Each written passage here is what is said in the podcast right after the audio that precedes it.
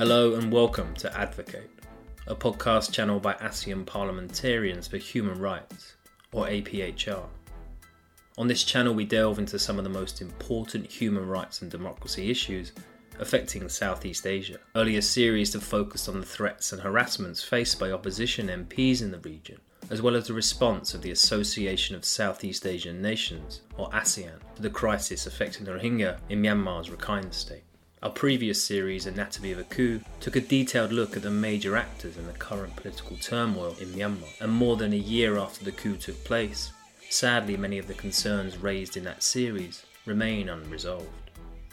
Please visit our website, aseanmp.org, for updates on the Myanmar situation and APHR's continued efforts to address the crisis. Welcome to the final episode in our fourth series, where we shift focus from Myanmar to look more closely at regional issues in a series we're calling Celebrating Progress. Human rights advocates know all too well just how challenging rights work can be, here in Southeast Asia and globally. In addition to a host of rights abusing actors targeting those expressing dissent, rights defenders often face what can sometimes feel like a constant losing battle. Advocacy often begins with the odds stacked against them, with governments undemocratically introducing oppressive laws and policies, while watering down or even pushing aside legislation that is progressive. Yet look closely, and positive changes are occurring in the human rights sphere, including in Southeast Asia. In this series, we've aimed to shed light on those successes and speak to some of those who have been working to advance human rights across the region. So far, we've looked at abortion decriminalisation efforts in Thailand and what lessons can be learned from that campaign, particularly in the Philippines. We looked at efforts for corporate accountability regarding the climate crisis in the Philippines, one of the world's most susceptible countries to the impact of climate change, as well as progress on marriage equality in Vietnam, and what that might mean for similar efforts in Thailand. For this final episode in the series, we turn our attention to the rise in youth led movements in several Southeast Asian countries. Look at how many young people across the region are increasingly vocal in demanding their rights and pushing back against the more autocratic tendency of many leaders in the region.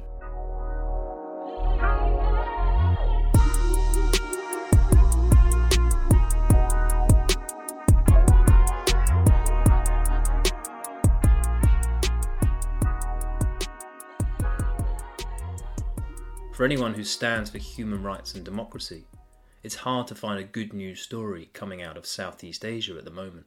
In the last few years in Cambodia, Prime Minister Hun Sen has used the country's courts to intimidate and silence members of the political opposition, including in 2017 dissolving the main opposition party, the Cambodia National Rescue Party, or CNRP, accusing it of attempting to overthrow the government. As a result, Hun Sen's Cambodian People's Party, the CPP, ran essentially unopposed in the general election held in 2018 and now holds all 125 seats in the National Assembly. It's a position of power Hun Sen has used to introduce increasingly restrictive laws and harass and intimidate any dissenting voices.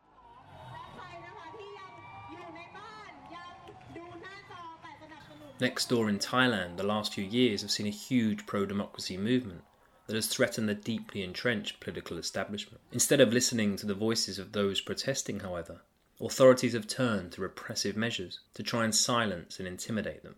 We'll hear more about the situation in Thailand later in this episode. The democratic future of the Philippines remains unclear, as the country heads towards an election in the coming months, where the current frontrunner is the scion of notorious dictator Ferdinand Marcos. However, a campaign led by Vice President Leni Robredo hopes to convince the Filipino people to vote for a much more progressive agenda one that moves firmly away from the populist policies of incumbent President Duterte. True leaders show up and man up. Kaya po sa darating na Mayo, the best man for the job is a woman. In Malaysia, another country we'll look at in this episode, optimism from the 2018 election has drastically dissipated, and the country is now ruled by a second successive government that reached the apex of power not at the ballot box but through backdoor manoeuvring. And that's before we even got to one party states like Vietnam, Laos, and Brunei. Then there's the tragic situation in Myanmar, where last year's coup is the most dramatic example of the trend of closing democratic space in Southeast Asia. Since February last year, the junta has killed thousands, is routinely committing human rights violations, which could amount to crimes against humanity, and continues to jail citizens on the most spurious of charges. Hundreds, if not thousands, have been subjected to torture, sometimes to death. And yet, conversely, Myanmar is also where we're witnessing one of the greatest causes for optimism when it comes to standing up for human rights and democracy in the region. Since the coup, the country has undergone a political awakening, with the young people in particular demanding their rights and making huge sacrifices to try and remove the military from power and put the country back on the democratic path, with the international community unable or unwilling to do anything to halt the junta's violence. Some young people in Myanmar have fled to jungle areas, convinced that an armed revolution is the only way to overthrow the junta. Many others are using non violent means, including continuing to document the military's atrocities, conducting campaigns to cut off the military's access to funds, or continuing to hold protests against the junta, often under danger of arrest or worse. In early February, around the one year anniversary of the coup, APHR spoke with Thinzar Shunlei Yi, advocacy coordinator at the Action Committee for Democracy and Development, and founder of the Sisters to Sisters solidarity campaign. What we are witnessing right now um, in the nationwide level is, is something extraordinary. As an activist myself, given my experiences as an activist for the past 10 years, I've never seen such a strong resistance coming out, especially coming from the majority Burmese people in mainland, because um, we've seen a strong resistance and activism from different ethnic minority, including Rohingya, but from the Burmese people, I think this will be the very first time for me. And and um, according to our different other different revolutions, this time is is intergenerational. Ethnic minorities in Myanmar, who tend to be located in remote border areas, have long been exposed to the military's brutal measures, a result of the series of civil wars these areas have endured since independence. However, those living at the country's centre, mainly the majority Bamar, have long been shielded from the military's atrocities. That's changing, however, with many people now witnessing firsthand the military's violent tactics. Since the coup, many in Myanmar have even apologised for their support for the military's deadly campaign against the Rohingya in northern Rakhine State in 2016 and 2017, which the United States government this week officially declared a genocide. Due to happen since a long time ago, and now it's happening. I would say it's already late, but better late than never.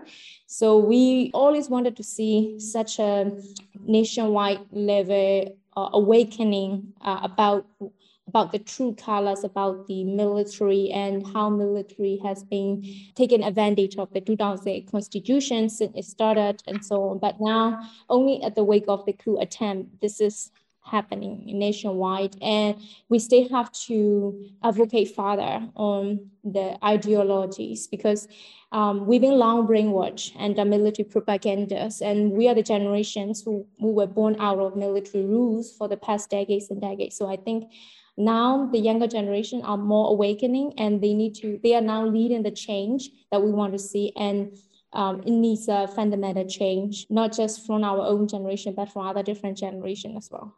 As Shun Lei said, the protests happening in Myanmar have included people from all walks of life. At the forefront, however, have mainly been young people, particularly those from the country's Generation Z, who were exposed to more freedoms and some semblance of democracy during the country's partial opening between 2011 and 2020. Young people, they were they exposed to the world more than more than our own generation, generation why the generation z they've been they, they were born with it and they they are more exposed to their basic rights like um, right to information through digital devices, as well as right to assembly, right to get information about whatever they want. And when the coup attempt happened, they immediately felt that kind of restriction over their platforms and social media. So that also portray, you know, how would their life would be under the military rule. So they can't simply accept it.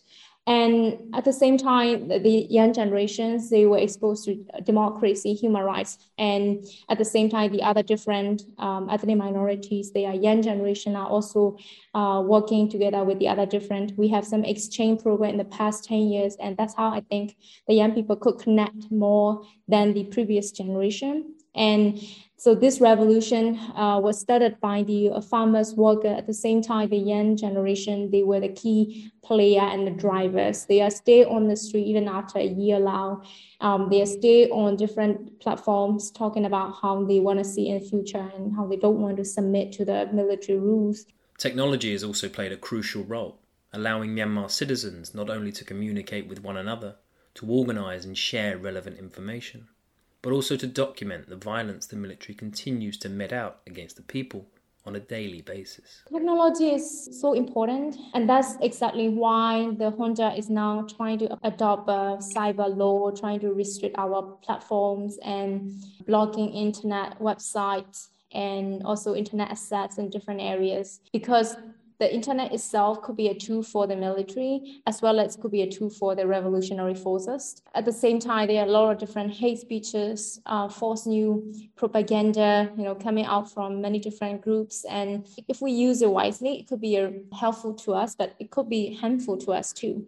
So um, at the same time, Myanmar people are not well equipped with the digital awareness, digital security, and so sort of thing. So we are, we are, there's a lot of struggle for us to remain on social media uh, and to believe in the, the the news you know how to believe and how do you feel the news at the same time. So why technology important? I, I will see to document the atrocity happening on the ground.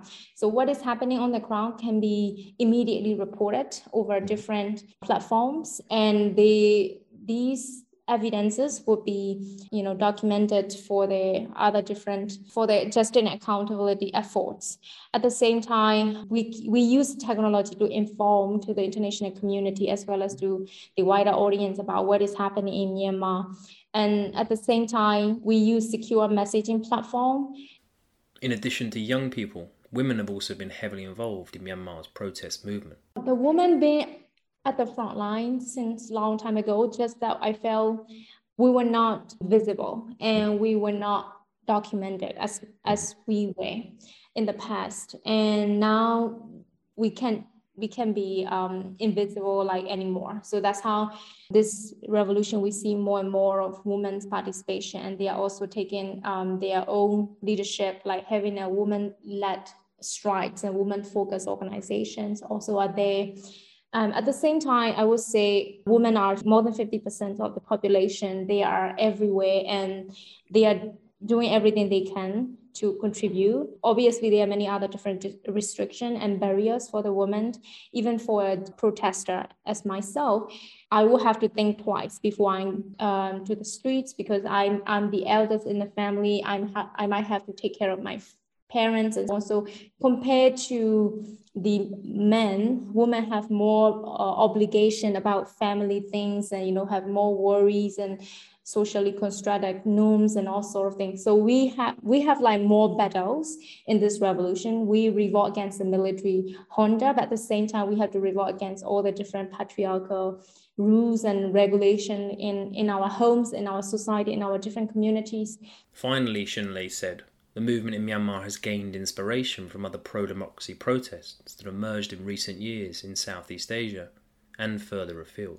Myanmar Revolution is we got inspiration basically from the Hong Kong youth-led protests and the revolution, as well as from the Thailand protests. You know, it was such a um, inspiration for us, basically not just to us, but also to the younger generation who have no idea about revolution, who are not an activist. We're not activists. So now so now I think um, in the first few weeks after the coup attempt, we see we saw the younger generations they trying to use various creative means, dress up, and they give different messages to the world about how they hate to attend and so on. So these ideas are quite, are quite similar to the Hong Kong protest and the Thailand protest.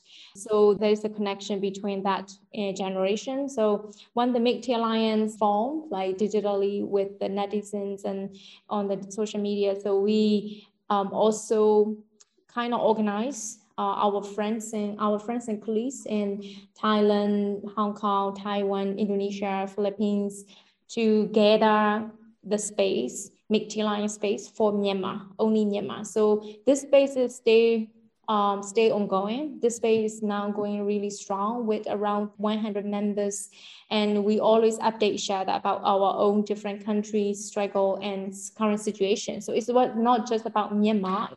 It was also about the, our own different collective, you know, struggle. Of course, Myanmar has the biggest struggle right now, and they all are uh, sympathetic and they all were uh, paying like high attention. Even after 10 months long, we still are connected and we always have our own workshop, design thinking, you know, uh, conferences. And yeah, we share our ideas and how, how to move forward as a, as a region.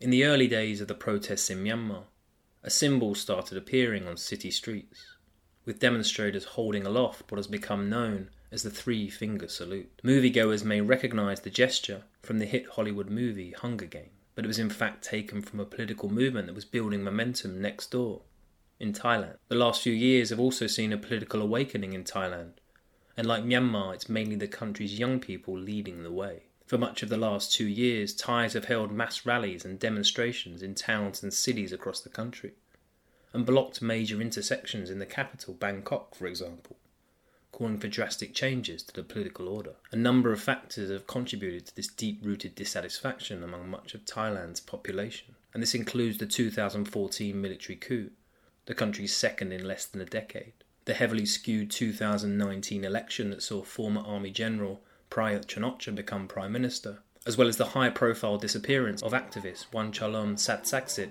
in Cambodia in June 2020. Another factor was the dissolution in February 2020 of the Future Forward Party, a popular and progressive party that came third in the 2019 election. Many viewed the party's dissolution as politically motivated, angered by the political situation in the country, as well as its poor economic performance and deep rooted inequalities. Many young people in Thailand have joined the movement. They include Benja Apan, a second year student at Bangkok's Thammasat University. In February, she spoke to APHR about why she joined the movement? Actually, I, I was interested about making this, this place better since I was young, as I remember. Making this place better. This place mean where the area I live. I, I think that as a global citizen, I have to make every place better where, wherever I live. So I live in Thailand, so I just want to make Thailand better in, since I was young because I've saw I've seen many problems in Thailand since I was a kid.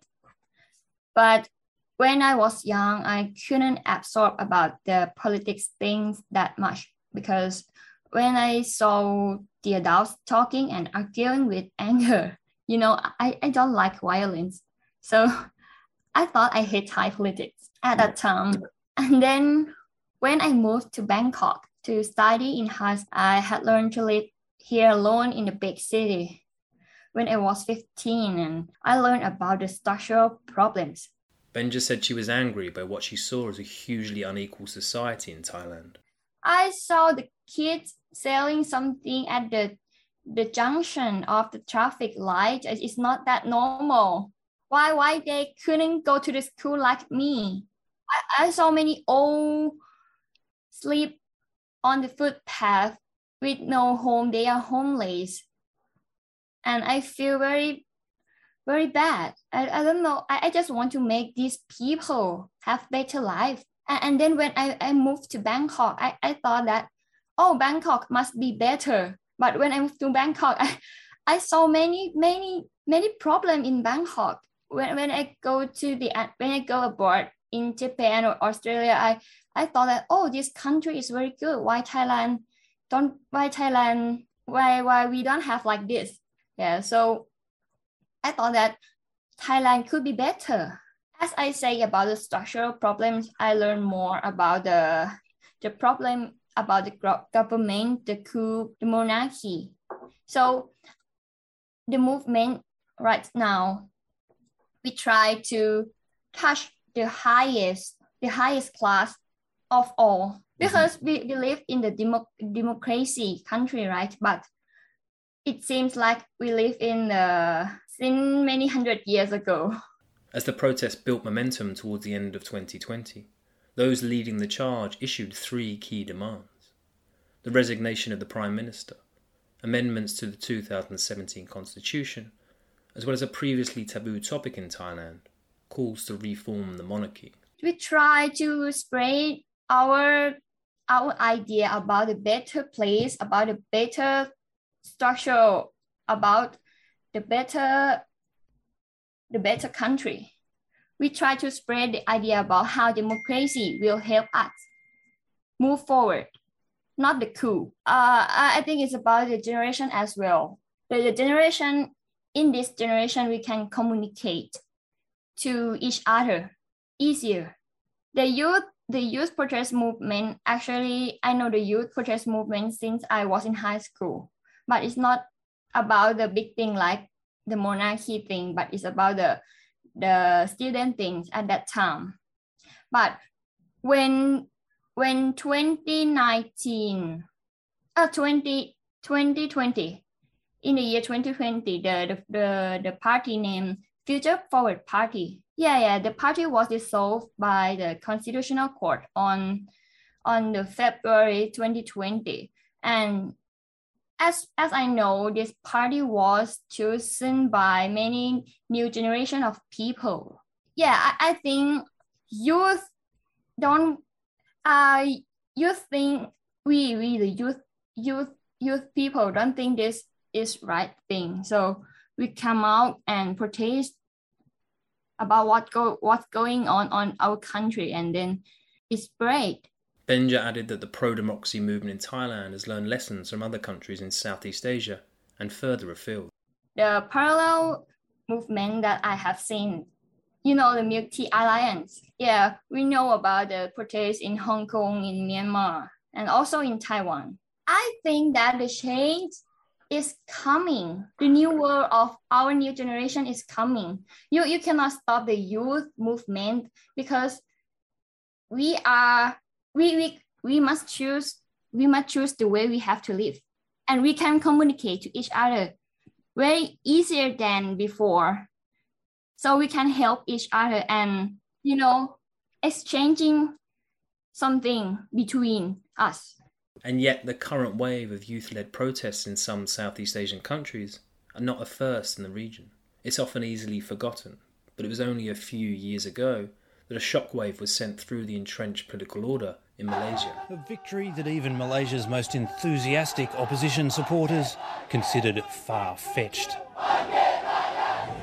Riding on a wave of anger at alleged corruption and cronyism under the administration of then Prime Minister Najib Razak, in particular related to his role in the notorious 1MDB scandal. The Malaysian people voted in favour of the opposition Pakatan Harapan Alliance. It was the first time the Barisan Nasional coalition and its major party, the United Malays National Organisation, was voted out of office since independence in the 1950s. But that moment didn't happen all of a sudden. It was the result of a concerted campaign by activists, many from the country's youth, led by the Coalition for Clean and Fair Elections, or Bersih.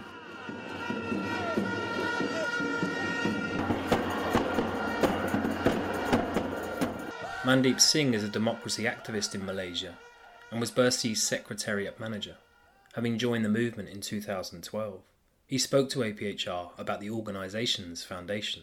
So in 2006, a group of activists and political activists, or even the members of the opposition parties back then, uh, they came together to form Bersih at that particular time as an NGO. You know, they didn't, they had never had a thought that it will turn into a big movement.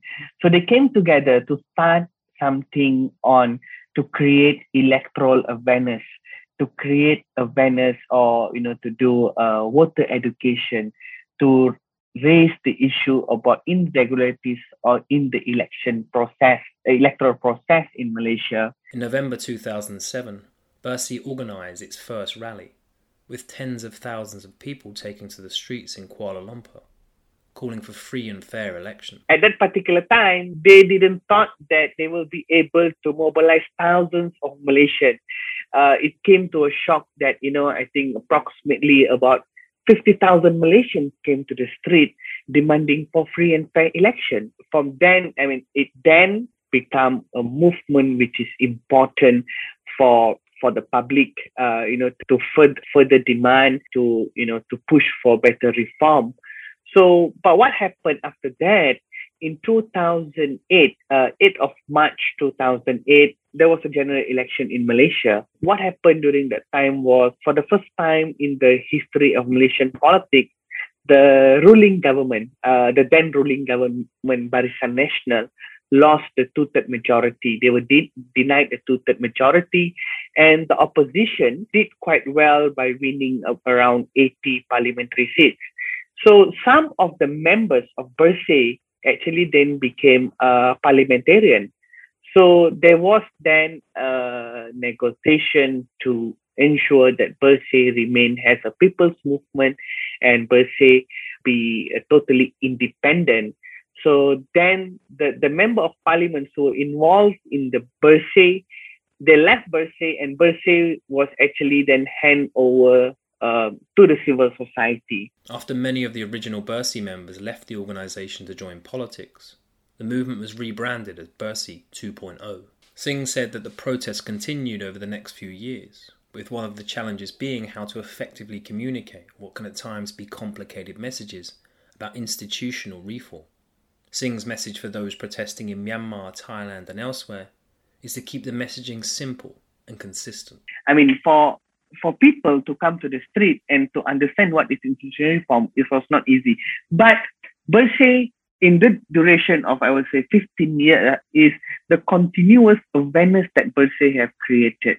The continu- it, it was, even though people only remember Bersih has a, as a group that only organize street demonstration, but it's not. I mean, we always go back, go to the ground we go to the ground using our network, going to the community, organizing pocket events with the community, whether it's training, whether it's discussion, forum, etc. Is also to listen to the people. What is the issues on the ground, and then to explain to the people. I mean, whether they are voters or non-voters, uh, but to explain to them that that's why, that's how that you know we need to use the power of the ballot paper. We need to use the power that we have in our hand to bring change in malaysia. With the awareness that Bersih have created we saw two election with the highest ever turnout in the uh, voter turnout in the malaysian history. On the 5th of may 2013 uh, the voter turnout was 84.84 percent. Um, and in 2000 may 9 uh, 2018, which is uh, you know the historical election, where the voter turnout was 82%. But this will not happen if there was no great awareness on the ground. Um, and this happened because of the people. Mm.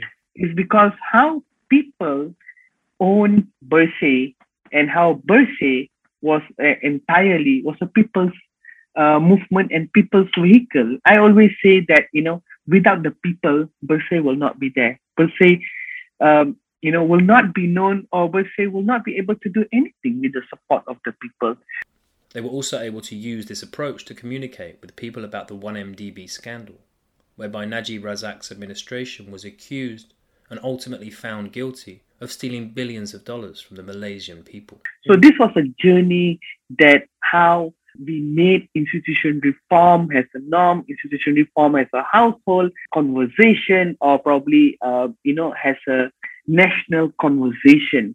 Because in 2015, uh, Malaysia, until today, we haven't recovered, is the 1MDB scandal. Uh, it was difficult for people to understand. Uh, it was billions of ringgit has been stolen, where people doesn't even know. Even at that time me myself i don't know that how many zeros i mean how many digits is there for billion you know? So people couldn't imagine. People mm. couldn't I, I will not say understand but it was just so big amount of uh, i mean the robbery of the malaysian wealth. But we then came out to explain to the public on uh, coming out with simple infographics and messages to relate 1MDB to your daily life, to relate 1MDB to the cost of living, to relate 1MDB and the importance of reform, to relate 1MDB to the power of your uh, of your ballot. So this is how the journey that we came uh, on creating awareness. And you know, uh, se was, I would say, we were lucky or we were grateful or we were thankful to the people of Malaysia because we were totally funded by the Malaysian public. It was the public who, you know, kept Bersih going. It was the public that ensured that Bersih lived on at that particular time. But the situation in Malaysia today is a long way from the heady days of 2018, and the country has witnessed political upheaval in the past few years. In March 2020, through backdoor political manoeuvring, Muhyiddin Yassin emerged as the leader of a coalition to become the country's new prime minister, replacing Mahathir Mohamad, whose party won the 2018 election. A year later, after more wheeling and dealing behind the scenes, Yassin was himself replaced as prime minister. We begin in Malaysia, where in just the last hour, a court has found former Prime Minister Najib Razak guilty on all seven charges in his first trial linked to the 1MDB scandal. Najib was facing charges of. In December 2021, Malaysia's appeal court upheld the conviction and 12 year jail sentence of Najib Razak. He'd been found guilty of abuse of power, criminal breach of trust, and money laundering for illegally receiving almost 10 million US dollars as part of the 1MDB scandal. Despite this, he's still believed to wield significant influence behind the scenes of Malaysia's topsy turvy politics. Singh believes the movements in Myanmar and Thailand, for example, can learn lessons from the situation in Malaysia. Yeah, sadly, um, after 9th of May, I think things changed in Malaysia quite fast because there was also a vacuum in civil society. The key players or, you know, few key people from civil societies, of course, Bersih since then, in my view, that uh, if become a so-called research or think tank, uh, civil society, where they are looking more on, uh, they are working more on policy papers because the I think they've been actively involved in working on anti-hopping law because of uh, so many hopping happened in Malaysia after the historical change. So I think Bersih was uh, been campaigning for anti-hopping law in Malaysia and for recall election. While I think that is important, but uh, in my opinion, I think Bersih, the part that probably have missed is the people. You know, uh, going back to the people and giving hope back to the people. Uh, I will always say that if it will remain as a relevant movement only if the people are with us or only if we keep on communicating with the people. It can be Bersih or any other movement, but if you lose the touch of the people, I'm afraid that you will not go far. So I think it's time for Bersih to go back to the people, to consult the people, to listen to the people's view, and look at how they can move forward and bring back the people's movement um, um, how do I say, the people's movement spirit. I think there are a lot of people out there, uh, generally Malaysians, who are looking for hope, and I believe that Bersih can play a big role in bringing back the hope for the people.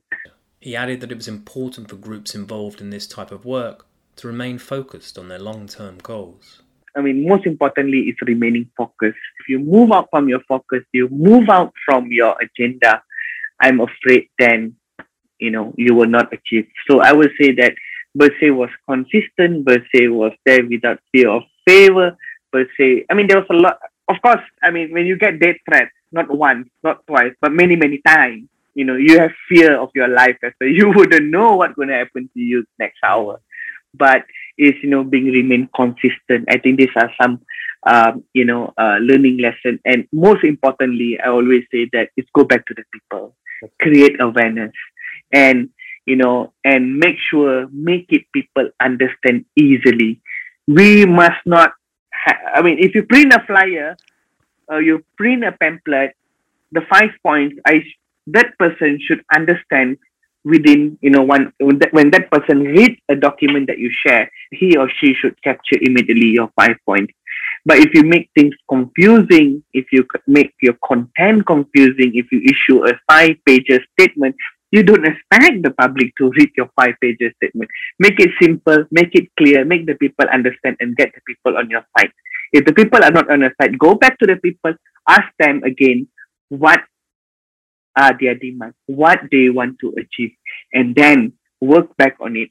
End of the day, if you want to win a battle as a uh, as a movement, you must have the people. And when for you to have to the people is for you also to understand what the people want.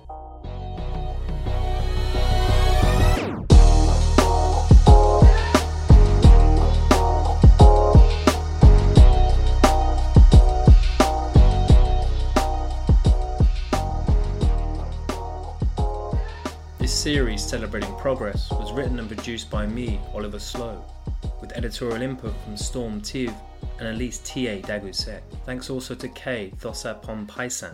APHR's work is supported by the Swedish International Development Cooperation Agency, or SIDA, the Open Societies Foundation, and the Hanns Seidel Foundation. This series is part of APHR's podcast channel, Advocate, which addresses some of the most important human rights developments in Southeast Asia. Please listen, share, subscribe, and review wherever you get your podcast. For more information about APHR's work, please visit our website, aseanmp.org, or email us at info at aseanmp.org. Thanks for listening.